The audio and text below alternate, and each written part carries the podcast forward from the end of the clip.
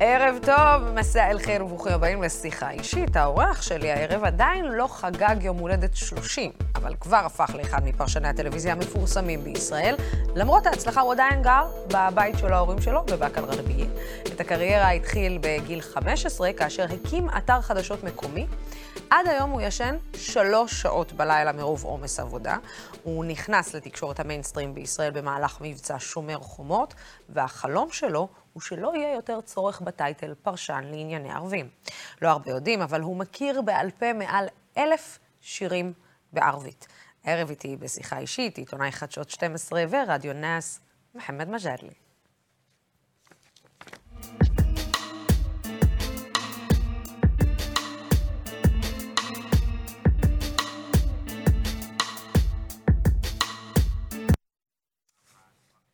אלף שירים, מעל אלף שירים בעל פה? כן. אה, קודם כל, אני מופתע מאיפה את יודעת את זה. זה דבר ראשון. וכן, יש לי אהבה שאני לא, אף פעם לא הצלחתי להסביר אותה. אגב, אני גם זוכר חלק מאוד טוב מהקוראן בעל פה. זה אני יודעת, אבל שירים, אני מנסה לחשוב מי, מי מהזמרים, ובטח אתה תגיד לי, עכשיו תביא לי זמרי טראב, אה. מי מהזמרים הכי אהובים עליך. כן, אבל זה גם, הרי שירים זה מתחלק לשניים. זאת אומרת, יכול להיות בשפה הערבית שזה קסאיד, כן? כן. שירה... שירה ערבית, ספרות. כן. זה יכול להיות גם זה. אני יותר, אלף שירים שזה ספרות ערבית עתיקה. אה, נזר אל-קבאני וכאלה? זל חבאני, מחמוד דרוויש, אל-פרזדק, אל-מותנבי, הכל. כן, זה גם חלק מהדבר הזה שמעצב את האישיות שלך, ותמיד, את יודעת, אה, התרבות הערבית, השפה הערבית, 400 אלף ביטויים. זו שפה מאוד עשירה, וכדי לדעת אותה ולהכיר אותה, אתה צריך שני דברים. השירה העתיקה של אותם, אה, אה, של אותם אה, אנשים, ובעיקר גם לקרוא הרבה קוראן ולהבין איזה שפה עשירה ואיזה תרבות אדירה, שהיא עברה הרבה טלטלות, אני חייב להגיד. עוד לפני האסלאם ובתקופת האסלאם ובתקופה שאנחנו חיים בה, זה כל הזמן, והדברים הכי יפים זה לראות איך גם הקוראן, אבל גם התרבות שלך מקבלת תמיד משמעות חדשה. אה, כשיש אה, הקשרים שונים, כשהעולם משתנה, אה, וכן. אתה יודע, אני, אה, צופים לא יודעים, אבל אני, אתה עדיין לא בן 30, אבל אני הכרתי אותך שהיית, איך אומרים? פאפוס זריר. מה זה- הכרת אותי? רגע, צריך לעשות גילוי- נאות. בן 21 היית אז? כן, 21, 21. נכון? 21 היית, היית נכון. קטנצ'יק.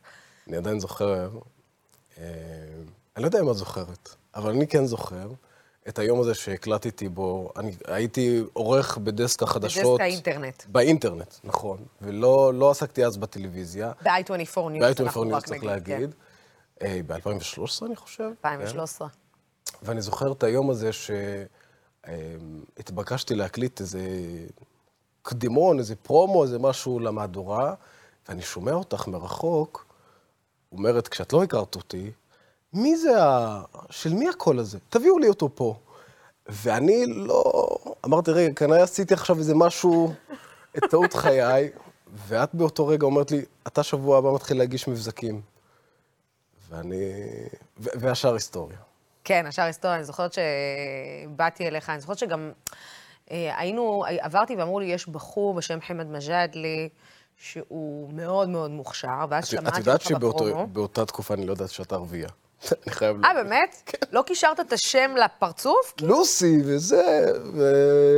אז, אז אני... ואת הגשת באנגלית. נכון, ואני גם לא הגשתי דיברת באנגלית. בערבית נכון. באותה תקופה הרבה במערכת. אה, אה, כי גם לא, אני בתחילת הדרך לא ממש אה, ניהלתי עוד לפני שניהלתי את זה היה הדסק לפני שניהלתי את הדסק בערבית, ואני זוכרת ששמעתי אותך בפרומו, אמרתי, מי זה, מי זה הבחור הזה? ואמרו לי, כמו שאמרת, זה מוחמד מג'אדלי, הוא יושב שם בדסק. ואני זוכרת שבאתי אליך, ו- והיית כאילו כולך באינטרנט, וכזה שקוע, וזה, זה, זה, וכולך רציני.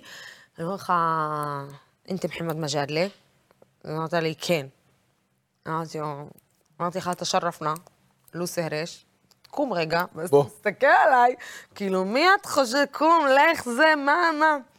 "אה, לך רגע לחדר הלבשה, אם אתה זוכר, זה מה שהיה. לך לחדר הלבשה, שים אה, עניבה וג'קט ותיכנס רגע לאולפן. לא זוכר את זה. כן, ואז עשית, עשית אה, מבחן מסך, קראו לזה. מה זה מבחן? לזה. זרקת אותי כן. ככה. ויצאת ואמרתי, לא ידעתי אפילו איך, איך מתפעלים את הפרומטר אז בתקופה הזאת. וכן, ואז יצאת ואמרתי לך, טוב. החל ממחר אתה עובר... אה, אני מרגיש זקן, עבר כל כך הרבה זמן מאז. אה, וזמנים גם השתנו. זאת- את- את- אני חייב להגיד לך משהו. את יודעת, לא הרבה מכירים, לא הרבה יודעים, אבל השיחות הראשונות, על זה- הרי אני תמיד ברחתי מהתקשורת העברית הישראלית. נכון. כמו שאני בורח. כמו מאש.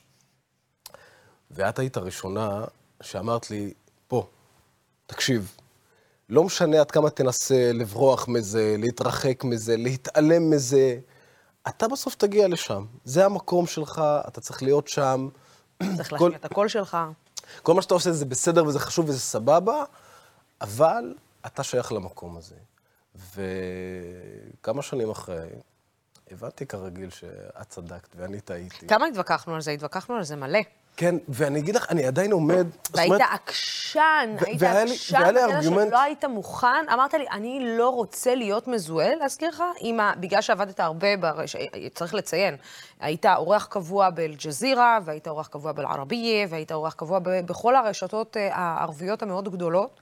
ומאוד פחדת שאם אתה תהיה אורח קבוע באולפנים הישראלים, אה, לא יקבלו אותך. תפסיד את העולם הערבי. תפסיד את העולם הערבי, ולא הבנת רגע, שזה אבל- רק עוד נקודת זכות. האמת שהזמנים באמת השתנו, לוסי. זאת אומרת, פעם היה להופיע, בתור ערבי שהיה מופיע בתקשורת העברית, הישראלית, הציונית, זה היה מינוס מאוד גדול. זאת אומרת, אתה היית משת"פ, בוגד וכולי, וזמנים גם השתנו בתקשורת הערבית, שהיא הבינה והפנימה שצריך באמת להביא את, ה, את האנשים שחיים את הסיפור הישראלי ומכירים אותו. אבל היה לי גם אז טענה שאמרתי אותה, ולא יודע אם את זוכרת את זה. אמרתי לך, אני לא... את אתה צריך לדחוף את עצמך, אתה צריך להיכנס לשם. אתה... אמרתי לך, זאת לא המלחמה שלי. אני חושב שהחברה הישראלית, כדי שתהיה חברה הוגנת ומגוונת וצודקת, היא צריכה לחפש אותי, ולא אני צריך לחפש אותה. ואת תמיד אמרת לי, תקשיב, זה לא המצב. בתקשורת העברית, הערבי צריך להילחם ולהוכיח את עצמו ולהביא את עצמו, ו... כל הזמן, כל הזמן. כל הזמן. גם היום, אחרי 15 שנה בתעשייה. כל הזמן. אני יכולה להגיד לך היום, ממרום שנותיי עליך בתעש, בתעשייה הישראלית, כל הזמן אתה צריך להוכיח את עצמך. אה, כי ולהוכיח אתה כל הזמן במבחן. אתה את במבחן. יודעת, בדיוק כשהייתי פה בכניסה, אז פוגש אותי נהג אוטובוס ואומר לי, תקשיב, אני אוהב אותך, אני מת עליך וזה, אבל אתה לפעמים יותר מדי נגד ישראל, נגד היהודים. אמרתי לו, תקשיב, זאת המדינה שלי, וכמו שאתה יושב לפעמים ומקטר עם החברים שלך ואומר חרא של מדינה וצריך לתקן זה וזה וזה, גם לי מותר. אבל כשזה יוצא מערבי, אתם מקבלים את זה פחות טוב. ו... זה כשזה יוצא מערבי, זה באופן אוטומטי, כאילו אתה... מקבל הקשר לאומי ולא לאומני, אזרחי. כן. או לא, לאומני. זה, זה מקבל הקשר לאומני, לאומי, אה, אויב אה, וכו'. אבל אתה יודע, אני חושבת שעוד יותר... אה, זה מעניין שאחרי כל השיחות האלה, היום שבו פרצת לתודעה בחברה הישראלית, כאילו הימים שבהם, יותר נכון, פרצת לתודעה בחברה הישראלית, זה היה בשומר חומות. נכון. זה, אפשר להגיד שזה היה נקודת מפנה, לא רק עבור, אני אגיד לך איך, ש, איך אני ראיתי את זה מהצד שלי. אני ישבתי באותו זמן בחופשת אה, לידה, בבית, ו, ופתאום יש לי ילד בבית, אה, ואני רואה את מה שקורה ברחובות. אדם חביבי, כן, אדם. מת עליו. ו... ואני פתאום קולטת שהמציאות שלי השתנתה. ואני לא יושבת צופה במה שקורה ברחובות מתוך אה, אה, נקודת מבט עיתונאית. אני יושבת צופה במה שקורה ברחובות, ביחסים בין יהודים וערבים, שמתנהלים אצלי בבית, מתוך אה, נקודת מבט אזרחית, משפחתית. וזה החטיף לי וואחד סטירה. ומעניין אותי לדעת מה... איך זה שפתאום הבנת שאתה אומר לעצמך, אני צריך להיות שם. זה רגעים מאוד קשים. זאת אומרת, בשומר חומות, זה היה ממש תקופה ממש קצרה לפני שהתחלתי להופיע, בגלל השינויים הפוליטיים וכל מה שהיה. ואז אני מבין שאני נקלע לסיטואציה מאוד קשה. זאת אומרת, אני הייתי רגיל להגיע לאולפן בתור הפרשן שמסביר מה הולך במפלגות הערביות, בחברה הערבית. זאת אומרת, זו הייתה התקופה של ה... התקופה היפה, שכולם הקשיבו לך, אף אחד לא אמר שבעד, נגד, צודק, לא צודק, מי זה הערבי הזה. זאת אומרת, הייתה תקופה שכולם אהבו אותך. עד שאתה מתחיל להגיד את הדעה שלך.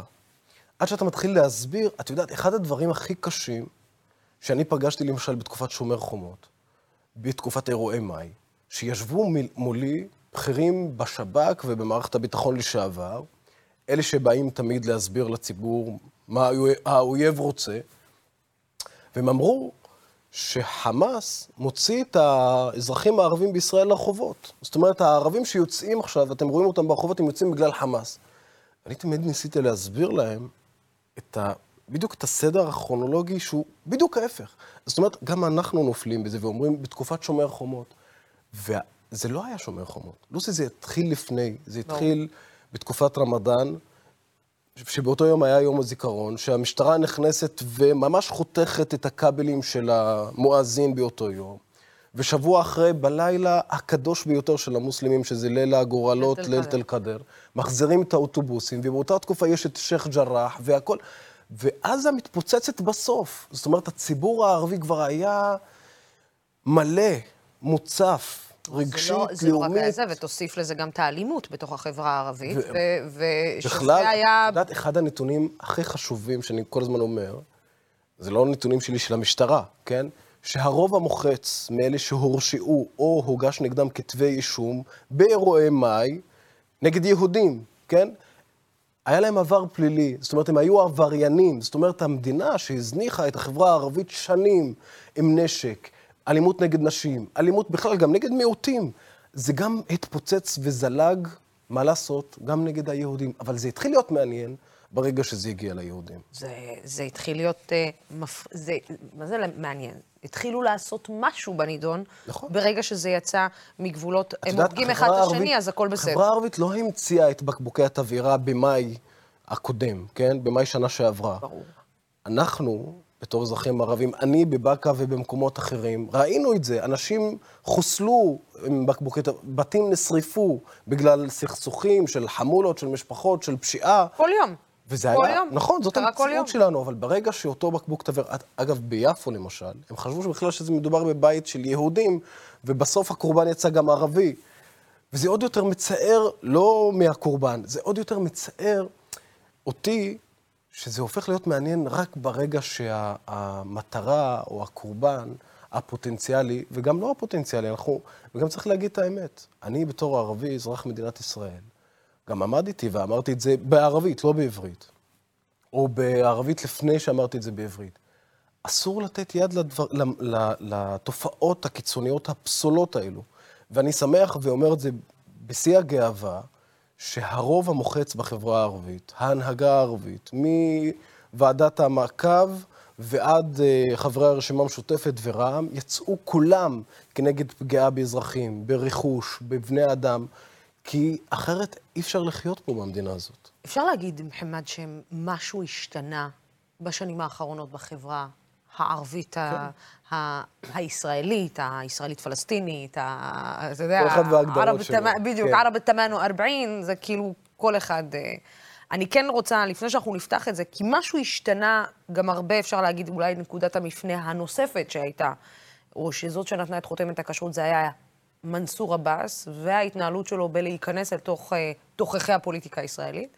אה, אפשר להגיד שאחד האירועים הפוליטיים המעניינים של השנים האחרונות היא ההתנהלות של מנסור עבאס במפלגת רע"מ. אני רוצה להראות לך קטע. אני חושב שזה אולי... שנייה. אני רוצה להראות לך קטע מתוך הסדרה על התפר, yeah. אה, שלך ושל יאיר שרקי, בערוץ 12, בריאיון משותף עם מנסור עבאס. בוא נראה. אז אתה עלה הטעינה של, של הממשלה הזאת, יגידו לך, אתה זה שבאת לעזור ליהודים להיראות טוב בעולם. במדינת ישראל, עם הכיבוש, עם האפליה, עם הגזענות, בנט, כשהוא מדבר בעולם, הוא אומר, יש לנו ערבים בקואליציה, כן. הוא, הוא משתמש בך. אם אתה רואה בזה תכלית, יעד, שאתה רוצה לבנות מערכת יחסים חדשה, ראויה, צודקת, שוויונית, הומנית, בין יהודים לערבים. לכן אני לא עושה את החישוב הקטן הזה שמנצלים אותי. יש גם יהודים שאומרים שאתה מנצל אותו. מנסור עבאס עושה הצגה, משתמש בשביל להוציא תקציבים, בשביל לשפר את המצב של החברה הערבית, בואו נפגוש אותו בסיבוב. תהליך הוא מעבר לטקטיקות האלו.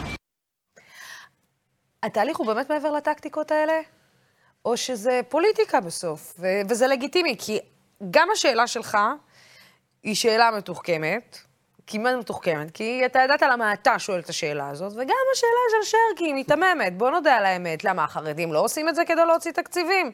מה שהערבים למדו עכשיו לעשות, החרדים למדו לעשות לפני הרבה שנים, ו- ועושים. את מכירה את הסופרים האלה שכותבים סיפור, ותוך כדי שהם כותבים אותו, הם מתאהבים בו, חיים בו?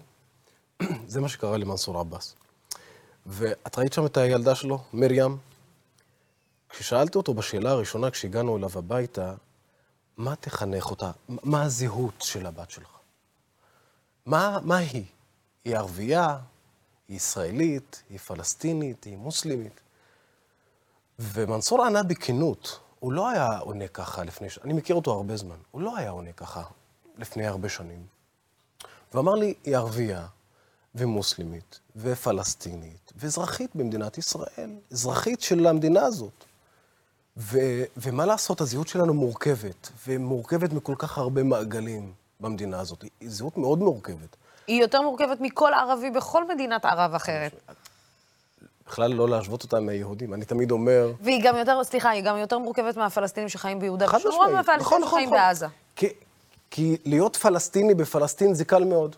להיות יהודי בישראל, זה קל, אין לך את הקונפליקט. אתה לא מסתכל, ל... אתה, אתה לא עומד בהמנון ושומע נפש יהודי הומיה ושואל, רגע, אני שייך לאירוע הזה? אני לא נפש יהודי הומיה. ומגן דוד בדגל הוא לא שלי, אני מוסלמי. ועדיין אתה אומר, זאת המדינה שלי. עדיין אתה מחליט שזאת המדינה שלך, כן? אתה תורם לה בדיוק כפי שהיהודים תורמים לה, אוהב אותה בדיוק כמו שהיהודים אוהבים אותה, כי זאת המולדת שלך, אתה חי פה, ומה לעשות, אתה יודע, אני תמיד, אני תמיד מסתכל למציאות שלנו, ורואה למשל את האזרח הערבי הממוצע, צופה במשחק אה, לנבחרת ישראל לכדורגל, כשהוא רוצה, ויש שם, את מואנס דבור וביירם קייל והשחקנים הערבים עם מדי הנבחרת, שעומדים בתחילת המשחק בהמנון, לא שרים אבל מכבדים, והוא רוצה שהם ינצחו. לא רק, לא רק שהוא רוצה שנבחרת ישראל תנצח, הוא רוצה שהשחקנים הערבים במדי נבחרת ישראל יבקיעו שערים. זה גורם לו גאווה. אבל יום אחרי, פורצת מלחמה, והוא רוצה שהמדינה שלו, שהוא רצה רק אתמול שהיא תנצח, תפסיד מול עזה. זה קונפליקט אדיר, שאתה לא תמיד מזדהה עם המדינה שלך. במיוחד כשהיא בקונפליקט או במלחמה עם העם שלך. ולכן אני אומר, להיות ערבי בישראל זה קשה. זה קשה. חבר'ה, תניחו לנו לפעמים, זה קשה. אבל אני רוצה לחזור לשאלה שלך. כן, יש משהו שהשתנה בחברה הערבית. והייתי אומר, החברה הערבית התפכחה.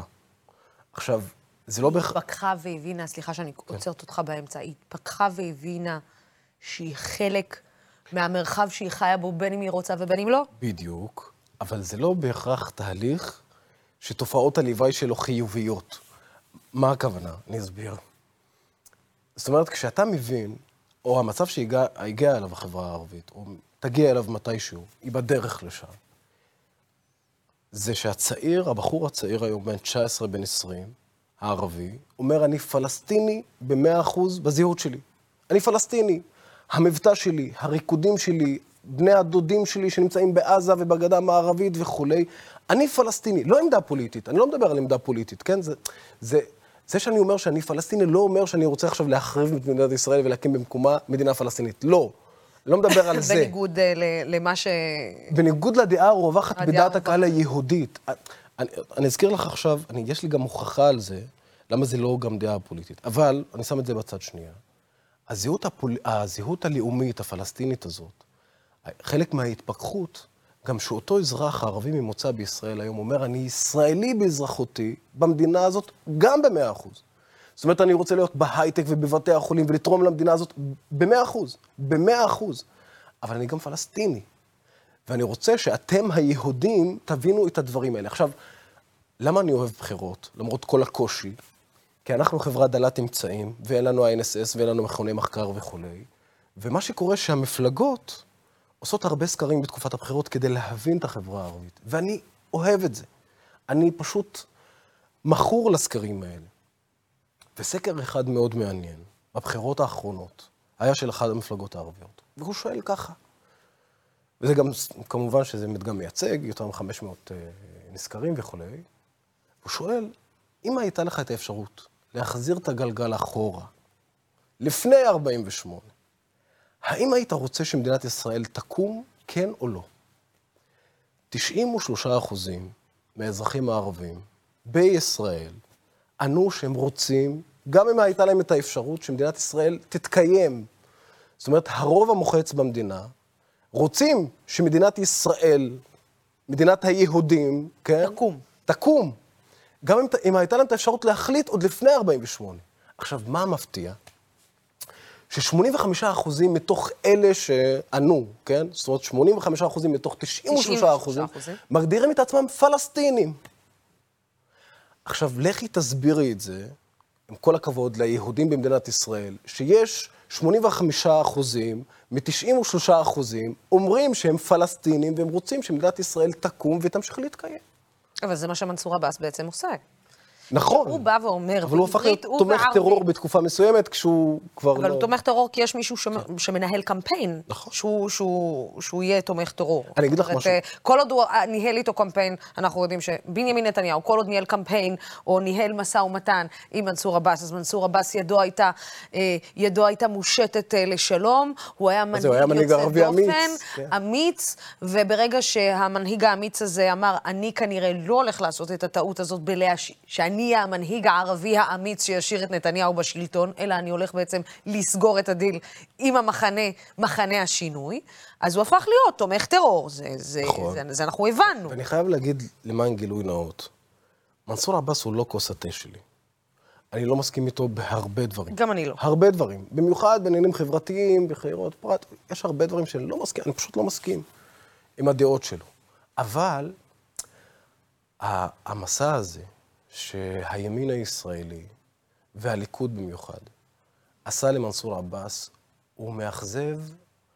את יודעת, אני תמיד אומר לאנשי הליכוד, כשהם פונים לשאול, לדבר וזה, אה, מאחורי הקלעים, אני אומר להם, תקשיבו, אתם שנים חופרים לנו בחברה הערבית. אומרים, מתי יבוא מנהיג אמיץ שיושיט את היד שלו? אז הנה הגיע, והוא הושיט את היד, וגם אתם הושטתם את היד, וכשסמוטריץ' החליט שזה לא מתאים לו, אז כולכם התקפלתם, וזה לא קרה בסוף.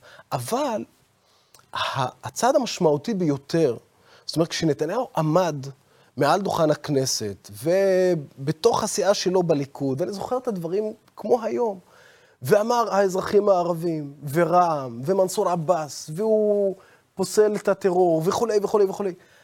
איך, איך, איך הציבור שלכם, איך קהל הבוחרים שלכם, מוכן להקשיב לקמפיין הזה אחרי החיבוקים של מיקי זוהר ויריב לוין בוועדות הכנסת. איך באמת מוכנים לקבל את זה ולהשתכנע באמת שמנסור עבאס ורע"מ תומכי טרור אחרי כל מה שהיה? הרי, תקשיבי, הפרטים שגם טרם נחשפו עד היום, על המגעים, על השיחות, על ההזמנה, לא רק לבלפור, אלא גם לקיסריה באותה תקופה, אבל הוא מסרב לחשוף את זה. הוא מסרב לחשוף את זה, כי אני- למה? אני יכול- אני אתה להבין אותו. מכיר, אתה בקשר. למה מנסור אני- עבאס בעצם מסרב לחשוף את אותן הוכחות שיש לו? הרי בסוף אתה יודע, זה הילד שצעק זאב זאב, יש את האגדה הזאת. שאומר, יש לי, יש לי, יש לי, יש לי, יש לי, יש לי, יש לי, ואז כשבאמת אולי יש לו, או, או אין לו, או אני לא יודעת, יש לו, אני יכול להגיד לך, תקשיבי, אני יכול להגיד בוודאות שיש, ולא רק שיחות של נתניהו, אלא גם של גורמים אחרים, לא פח... בכירים כאלה ואחרים, אבל אני גם יכול להבין. תקשיבי, מנסור עבאס אומר שני דברים. קודם כל, הוא אומר, יש פה אמון אישי ביני לבין האנשים האלה, שאני לא מוכן פשוט לשבור. לא משנה. לא משנה עד כמה הם ינהלו נגדים. אותו, נכון, אבל הם דרסו אותו עד עפר. נכון. והוא עדיין אומר, יש פה דבר שאני לא הם יכול... הוציאו עליו, אה, אתה יודע, זה? כאילו... הם העלילו עליו, זו הסתה נגדו. הסתה לכל דבר ועניין. אני מבין את זה, ועדיין הוא אומר, יהיה מצב כלשהו שאני אצטרך לשבת שוב עם האנשים האלה, ואני לא מוכן לשבת מולם בארבע עיניים, ולהגיד להם שאני בגדתי באימון הזה שהם נתנו לי, בזה שישבנו אחד עם השני. אני יכול להבין אותו, כן? אני, אני, לא, אני לא מצדיק את זה, אבל אני יכול להבין אותו. אני בתור עיתונאי רוצה שהדברים האלה יצאו. ברור. ואני אדאג שהם יצאו מתישהו, כן? אבל יחד עם זאת, אני גם יכול להבין שנציג ציבור מהחברה הערבית בא ועומד על שלו ואומר, למרות כל מה שהם עושים, ולמרות שאני יכול לפוצץ הכל ברגע אחד, אני לא עושה את זה. ואני לא עושה את זה מהסיבות הטובות, מזה, בגלל, בגלל שאני באתי ואמרתי, לי יש גישה אחרת. בוא נלך רגע אחורה, לשורשים, לאבא שלך, חבר הכנסת והשר לשעבר, מי שלא יודע, גאלב מג'אדלי, שהיה גם שר המדע, התרבות והספורט למשך שנתיים. אני זוכרת שאני לפחות אה, סיקרתי, הייתי בתחילת דרכי כשהוא היה אה, שר, השר הערבי הראשון, היה כבוד למגזר. אתה זוכר את המשפט הזה? כן. אה, לפני שנדבר, בואו נראה קטע מתעודת זהות שהכינו לו בזמנו בערוץ הכנסת. אני חבר הכנסת גאלב מוחמד מג'אדלי, מסיעת העבודה, סגן יושב ראש הכנסת וחבר ועדת הכספים. תושב העיר באקה אל-גרבי, נשוי להודה ואב לארבעה ילדים וסבא לשני נכדים. אני מכהן בכנסת מאז יוני 2004. בכנסת הקודמת עמדתי בראש ועדת הפנים והגנת הסביבה וכיהנתי בוועדות נוספות. בממשלת אולמרט כיהנתי כשר הערבי הראשון, שר המדע, התרבות והספורט. לפני שנבחרתי לכנסת, כיהנתי בתפקיד מזכיר מועצת הפועלים האזורית באקה אל-גרבי. לאחר מכן כיהנתי לראשונה כראש אגף חינוך, השכלה וספורט בהסתדרות. בראש מעייני, טיפול בענייני החברה הערבית בתחום השלטון המקומי. בנוסף, אני פועל לשוויון לאוכלוסייה הערבית באמצעות מאבק משותף יהודי-ערבי. כמו כן, אלחם נגד אלימות, ואני פועל למען המעמד האישה בכלל והאישה הערבייה בפרט. המשפט האחרון, מעמד האישה הערבייה בפרט. קודם כל, אתה... רואים אותך, אתה גאה, יש לך מבט של גאווה עצום. תקשיבי, הסיפור הזה, כן. הסיפור הזה, אתה יודע, אחד הדברים שכל הזמן בגללה, כאילו, אחד הדברים שבגללו כל הזמן לא רציתי להיות בתקשורת העברית, הישראלית, זה שלא משנה מה תעשה, אתה תמיד תהיה הבן של כל רעיון כזה או אחר. אתה בנו של גאלב מג'אדלה, ואני גאה בזה. גאה בזה, באמת. אני גאה בכל דבר שהוא עשה, גם עם הדברים שאני לא מסכים איתם. ויש לי לא מעט ויכוחים ודיונים איתו כל הזמן, והיו לי. אני זוכר יום אחד כשהוא היה שר, ופרצה מלחמה בעזה, אני נכנסתי אליו הביתה, אמרתי לו, אתה צריך להתפטר. כן, היה כזה, אמר לי, אוקיי, ולמה אתה חושב ככה? ודיברנו, לא שכנעתי אותו, אבל... והסיפור הזה, את יודעת, הדברים האלה, כשאני שומע אותו אז, 2009, 2008, אה, הוא בכלל היה גם אה, יושב ראש ועדת הפנים, הערבי הראשון שהיה יושב ראש ועדת הפנים ב-2006-2005, זה היה בשוליים. היום זה המיינסטרים הערבי בישראל. זאת אומרת, היום המיינסטרים הערבי בישראל, שאנחנו צריכים להיות בקואליציה, אנחנו צריכים להשפיע, אנחנו צריכים להיות ראשי ועדות, ולכן הוא תמיד אומר לי, ובצדק, שמה שהוא התחיל אז, ממשיכים היום. זה קטע, אתה יודע שאתה אומר את זה? כי אני ואתה, היו לנו מלא ויכוחים על זה. נכון. היו לנו מלא ויכוחים. הוויכוחים שהיו לך עם אבא שלך, זה, זה, זה תמיד שעשע אותי, והייתי אומרת לך, אבל אבא שלך... היה במפלגת העבודה, על מה אתה מדבר איתי? אתה, אמרתי לך, אתה רוצה לשנות, אתה עושה את הצעד שאבא שלך עשה. בתקופות שמפלגת העבודה קיבלים, קיבלה 60 אלף קולות בחברה הערבית. שהיא הייתה מאוד דומיננטית בחברה הערבית. אבל, אתה יודע, אמרתי לך, הרי אם אתה רוצה להשפיע, אתה לא יכול להמשיך לשבת באופוזיציה. זה לא, זה לא המשחק, אי אפשר להמשיך לעשות. ואתה אמרת לי, מי ייתן? והיינו נכנסים ראש בראש בוויכוחים פוליטיים ו... ו... ו... ו... ו... אמרתי לך, בסוף מישהו רוצה לשנות. חייב להיכנס למשחק מבפנים. אי אפשר להמשיך לשבת על הספסל ולצעוק. אבל לוסי, את יודעת מה השתנה? ואנחנו חייבים גם להגיד את האמת בעניין הזה. הימין, הימין הישראלי, נתן את ההכשר למנסור עבאס ולרע"מ. ואין מה לעשות. כשאני מדבר, ויש לי המון ביקורת על המרכז-שמאל, מה שמכנים, אני לא יודע מה זה מרכז-שמאל בישראל. אני גם לא יודע מה זה שמאל בישראל. אני באמת כבר לא יודע מה זה שמאל מדיני בישראל, כן? כשאני מסתכל לממשלה האחרונה, אני חושב שהיא הייתה ממשלה ממש טובה, באמת. למרות כל הביקורת שהייתה לי על הממשלה הזאת, היא רק הייתה טובה בגלל שראינו שם אנשים צעירים, רציניים, ערבים ויהודים, ימין ושמאל, מרכז, עובדים ביחד. זאת המדינה, זאת המדינה באמת, היה חסר לי שם החרדים באמת. אבל זאת, זאת מדינת ישראל.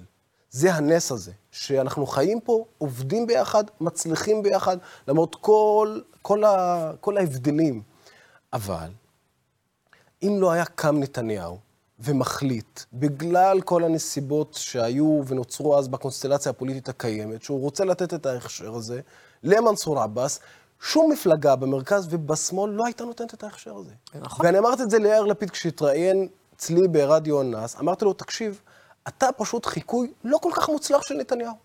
אתה וגנץ וכל החברים האלה, הרי אותם יועז הנדל וצבי האוזר, סירבו אז להקים את הממשלה של המשותפת עם גנץ, המשותפת הפחות מתוסכלת, הפחות אה, נראית כמו שהיא נראית היום, כן? אתם סירבתם שהממשלה הזאת תקום, ואחרי זה כן הסכמתם למנסור עבאס, שהיה חלק מהמשותפת אז, למה? הדבר היחיד שהשתנה, שנתניהו החליט שהוא רוצה לתת את ההכשר הזה למנסור עבאס, וזאת הביקורת שלי על השמאל, זאת הביקורת שלי על המרכז, מה שאם אפשר לכנות דבר כזה מרכז בישראל, שהם לא מספיק מקוריים, לא מספיק אמיצים, ולא מספיק מסתכלים לערבים בעיניים, בגובה העיניים, ואומרים להם, תקשיבו חבר'ה, אתם השותפים שלנו. הם פחדנים. נכון. אתה יכול להגיד את זה. נכון. פחדנים. הם פחדנים, והם חיכו לנתניהו כדי שיעשה את הצעד, והם לא עשו את הצעד במשך שנים. לב עכשיו. הם לא עשו את הצעד מאז, אפשר להגיד, אה, מאז יצחק רבין. נכון. אה, שרבין אה, מבחינתו אז, זה אומנם הייתה תמיכה מבחוץ, אבל, אבל רבין אז עשה את הצעד, ומאז זה לא קרה. אבל אני כן רוצה להחזיר אותך כן לאבא, ולא סתם, אתה הבן שלו, ואני יודעת שזה... אבל מה הוא אמר לך ביום, בפעם הראשונה שהוא ראה אותך על המסך? יושב כפרשן בין הגוורדיה, שהוא אולפן שישי, ואני יודעת כמה אבא שלך מעריך ואוהב לראות את, ה, את העיתונות הישראלית. הוא, הוא היה גם בדעה שלך כל הזמן. זאת אומרת, לא משנה עד כמה הלכתי רחוק בעולם הערבי, ואתה יודע, תמיד התלהבתי מהצעות העבודה שאני מקבל, מדובאי, מאבו דאבי, וערוצים ערבים בלונדון, וזה, הוא אף פעם לא היה מרוצה מזה. עזבי בכלל שהוא לא רוצה שאני אהיה בתקשורת, כן? ואני מבין אותו. זאת אומרת, אני זוכר את השיחה הרצינית הראשונה שלי אחרי י"ב איתו, והוא אז היה שר, והוא מזמין אותי לשיחה כזה בארבע עיניים. אני לא רגיל לדבר הזה, אני לא רגיל. באמת, היחסים בינינו מורכבים, שאת יודעת מה זה בית ערבי ומה זה אבא במשפחה ערבית. הוא סמכות, הוא...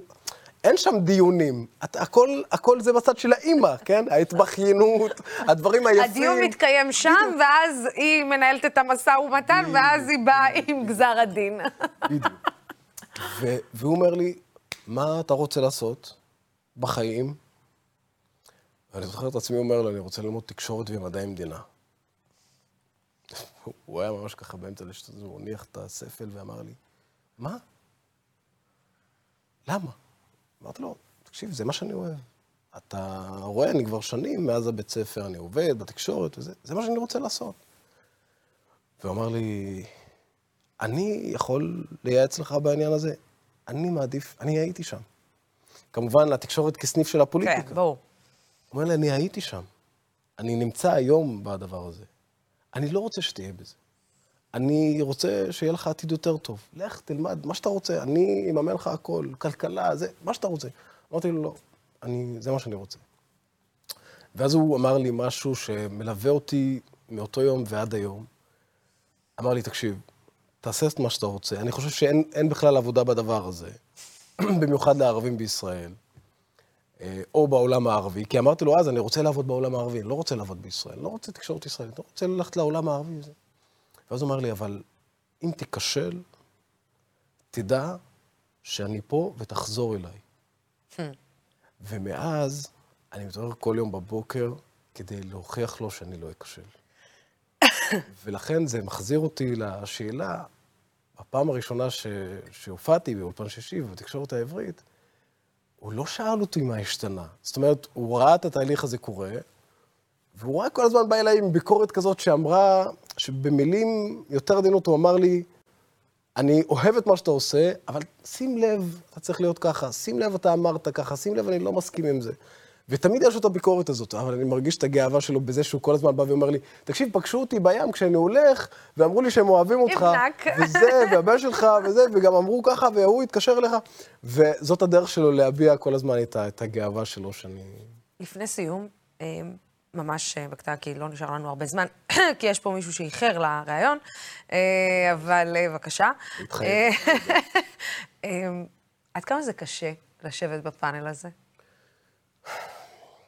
אה, את יודעת, אחד הדברים שאני עד היום לא מעכל בתקשורת הישראלית, ש... וזה בשונה מהתקשורת הערבית, שעבדתי בה כל הזמן. למשל, המילה, לדעתי, היא לא קיימת. גם כשאתה עולה לתת פרשנות באל-ג'זירה, שהוא ערוץ מוטה נגד ישראל וכולי וכולי וכולי, אתה לא אומר שם את דעתך. אתה אומר, יש את הצד הזה שאומר ככה, יש את הצד הזה שאומר ככה, והמציאות היא ככה, אבל אתה לא מביע דעה. כן, אבל הטרמינולוגיה שם היא די מביעה את הדעה. נכון, אבל אגב, גם זה הולך ומשתנה. וגם זה השתנה, זה כן, נכון, כן, זה כן. שיח אחר. כן. נכון, גם הטרמינולוגיה בעולם הערבי כלפי ישראל השתנתה. אבל זה לא הנושא. העניין הוא שהפאנל הזה, עוד לפני שאף אחד מתחיל לדבר, אתה מסתכל ואתה רואה, מה זה הפאנל הזה? ואני שנים חשבתי שהזיהויות בפאנל זה דבר שהוא פוגע במוצר. אבל כשנכנסתי למשחק הזה וראיתי והבנתי את זה, הבנתי שזה לא נכון. זאת אומרת, כל עוד זה מפוקח, כן, זה לא נכון. למה? כי אתה מסתכל על הפאנל, זה הימני, וזה השמאלן, וזה הזה, וזה הזה, ויש שם את הערבי. וכשפוגשים אותי אנשים ברחוב ואומרים לי, אומרים לי, תקשיב, אנחנו שנים צופים בתקשורת הישראלית. ותמיד כשאתה מול המסך ואתה אומר איזה משהו, אתה אומר, ואף אחד לא מבטא את הקול הזה. אף אחד לא אומר מה אנחנו חושבים. 20 אחוז מהמדינה, אף אחד לא אומר את זה, כי אין ערבי שם. וגם כשמגיע איזה מישהו יהודי שקצת נותן זווית ראייה שלנו, גם זה לא כל כך מדויק. ואז אתה מבין שיש תפקיד יותר חשוב מה, מה, ממה שאתה התרגלת אליו. שאתה תהיה שם באמת, ביום הנכון, ואת יודעת, את אמרת, אני עדיין גר עם ההורים שלי בבאקה אל-גרבייה, וזאת הסיבה. אני כל יום בבוקר עוצר באיזה שש בבוקר לקנות את הקפה בדרך, ופוגשים אותי האנשים שיושבים שם, נהגי המשאיות וזה, ואומר לי, אתה היית צריך להגיד ככה. אני חושב שזה ככה. ולהיות מחובר לקרקע, למציאות, לחיות עם האנשים שבאמת... אתה, אני יוצא מבאקה שלהם. בכל יום בבוקר, אתה לא תסביר לי מה החברה הערבית חושבת. אני גרתי ברמאללה שנתיים וחצי, ייסדתי שם ערוץ חדשות לפלסטינים, אתה לא תסביר לי מה אבו מאזן חושב. אני יודע טוב מאוד, אני פגשתי אותו יותר ממאה פעמים בחיי. יש לי קרובי משפחה בעזה, אני עבדתי שנים עם התקשורת הערבית, אני יודע, אני יודע על מה אני מדבר. וזאת הסיבה. לכן אני חושב שזה כל היופי בחדשות 12, באמת, בפאנל הזה, שיש שם משהו שהוא נותן לך פרספקטיבה אמיתית על המדינה הזאת. וכשהפאנל גועש ורועש, כי ככה זאת המדינה. את יודעת, אני תמיד... היה איזה מגיש ערבי שעשה תמיד מין דיבייטים כאלה, ורבו, לפעמים גם זרקו אחד על השני וזה. ואז הוא אומר, חבר'ה, מה אתם רוצים? האנשים האלה, למשל, שני צדדים בסוריה, מדברים אחד עם השני בסוריה דרך טילים. פה הם לפחות מדברים דרך מילים. ולכן אני אומר, אנחנו בחברה, החברה הישראלית היא חברה מורכבת, קשה מאוד. וכשאנחנו יושבים לפחות ומדברים בכבוד הדדי, ככל שמשתדלים, זה רק נותן תקווה לדעתי לשני הצדדים. זאת אומרת, את יודעת, לפעמים כל הוויכוחים האלה אומרים לי, תקשיב, למרות שאתה מתווכח עם זה או זה, אבל... עמית סגל, ו... עמית או ביסמוט שרקי או ביסמוט, כן. אבל יש איזה משהו בשיח הזה כשאתם מדברים, גם כשאתם צוחקים אחד עם השני, גם כשאתם נותנים אחד לשני, גם כשאתם מכניסים אחד לשני, שנותן לנו תקווה שאפשר לדבר במדינה הזאת. כל עוד התקווה הזאת קיימת, שאנחנו יכולים עדיין לדבר, את יודעת, כל, כל עוד התקווה הזאת קיימת, מבחינתי זה התפקיד שלי. אה, תן לי רק, מכיוון שאתה יודע, אלף שירים, אני חייבת, חברים, אני יודעת שאנחנו אה, ממש אה, לקראת סיום, אבל אה, תן לי שיר קטן שאתה מכיר, שירה, ממחמוד דרוויש, אתה יודע, פעם יודעת- היה אי אפשר להגיד, אבל... אחד, אה, אחד, אחד הסופרים הכי מושמצים, לצערי הרב, בחברה הישראלית, זה מחמוד דרוויש. ו... ויש איזה קטע באיזה שיר שלו שהוא אומר, אני אגיד בערבית אחרי זה, אתה תגיד בערבית. אומר, إن الهوية بنت الولادة لكنها في النهاية إبداع صاحبها لا وراثة ماضٍ. דרוויש מסביר שם לפלסטינים, ואני חושב שהוא פונה במיוחד לפלסטינים הערבים אזרחי מדינת ישראל, כי הוא הכיר את המציאות פה. הוא אומר, הזהות היא בת המולדת, אך היא בסופו של דבר מוצר יצירתי של אותו אדם שמעצב אותה, ולא יורש אותה רק מן העבר שלו. אתה ולח- מתרגש שאתה אומר את זה. כן, ולחשוב על זה, וזה בדיוק מה שאנחנו פה. זאת אומרת, אתה ערבי, ואתה פלסטיני, ואתה אזרח במדינת ישראל, ואתה כל הדברים האלה ביחד. ואל תיתן לעבר הרחוק, הקשה ביותר, להשפיע עליך מלעצב את הזהות שלך בכל פעם מחדש, אה, ככה שהיא תוכל כן להתאים למציאות. למציאות בצד החיובי והטוב ברור. שלה. אני רק אגיד שאני מאחלת לכל נער ונערה ערבים אה, בחברה הערבית לדעת שמינית מהערבית הכל כך יפה תודה. ורהוטה שיש לך, וזה, אני מאמינה שזה הודות למשפחתך ו... ואבא שלך וגם דוד שלך. אימא, גם אימא. וגם אימא. אה, זה היה מציל אותם מהרבה דברים. אני חושבת, בני נוער שיודעים ככה את השפה ומבינים אה, את התרבות אה, עד ל- לעומקים שאתה מבין אותה, זה היה מציל אותם מהרבה דברים. זה, אתה רק ההוכחה לכמה חינוך זה דבר כל כך חשוב ומהותי בכל חברה. אז אה, מוחמד מג'אדלי, יסלמו כתיר. חביבי. חביבי. אה, אני עדיין כועסת עליך שבאת באיחור, אבל מה זה משנה. אבל אה, בתור הבוסית שלי לשעבר, כמה בעיות עשיתי לך, וכמה שיגעתי אותך. את תמיד הכלת אותי, אז גם אני אתה. התחלתי אותך כי אתה, לפני הכל, אה, הרגשתי שהיה לי ילד עוד לפני שהיה לי ילד, בצורה כזאת או אחרת, אבל היה לי בעיקר אח קטן שרציתי לדאוג לו, ואתה תמיד תהיה אח קטן שלי שאני אדאג לו, ואני כל כך גאה בך. וען ג'ד בטרפע על-ראס. אה, כיף לראות אותך שם וכיף לשמוע את הקול שלך. זה קול שצריך להישמע והרבה. תודה. תודה רבה שקיבלת את העצה ממני. אני שמחה לפחות שעל זה אני מקבלת אה, קרדיט. יהיה לך כל הקרדיט. אה, תודה רבה, מוחמד. הגענו לסיום התוכנית, מדי שבוע אנחנו נהיה פה בשיחה אישית. היינו אמורים לנהל את השיחה הזאת בערבית, אם הייתם מבינים ערבית, אבל... וגם, האמת שעדיף אולי שאני לא אשאל את השאלות בערבית. אה, אנחנו נמשיך לנהל שיחות עם דמויות שונות ומגוונות בחברה הישראלית. תמשיכו לעקוב אחרינו כאן בדמוקרט TV, בערוץ לשיתוף הציבור. בינתיים אנחנו נתראה מחר.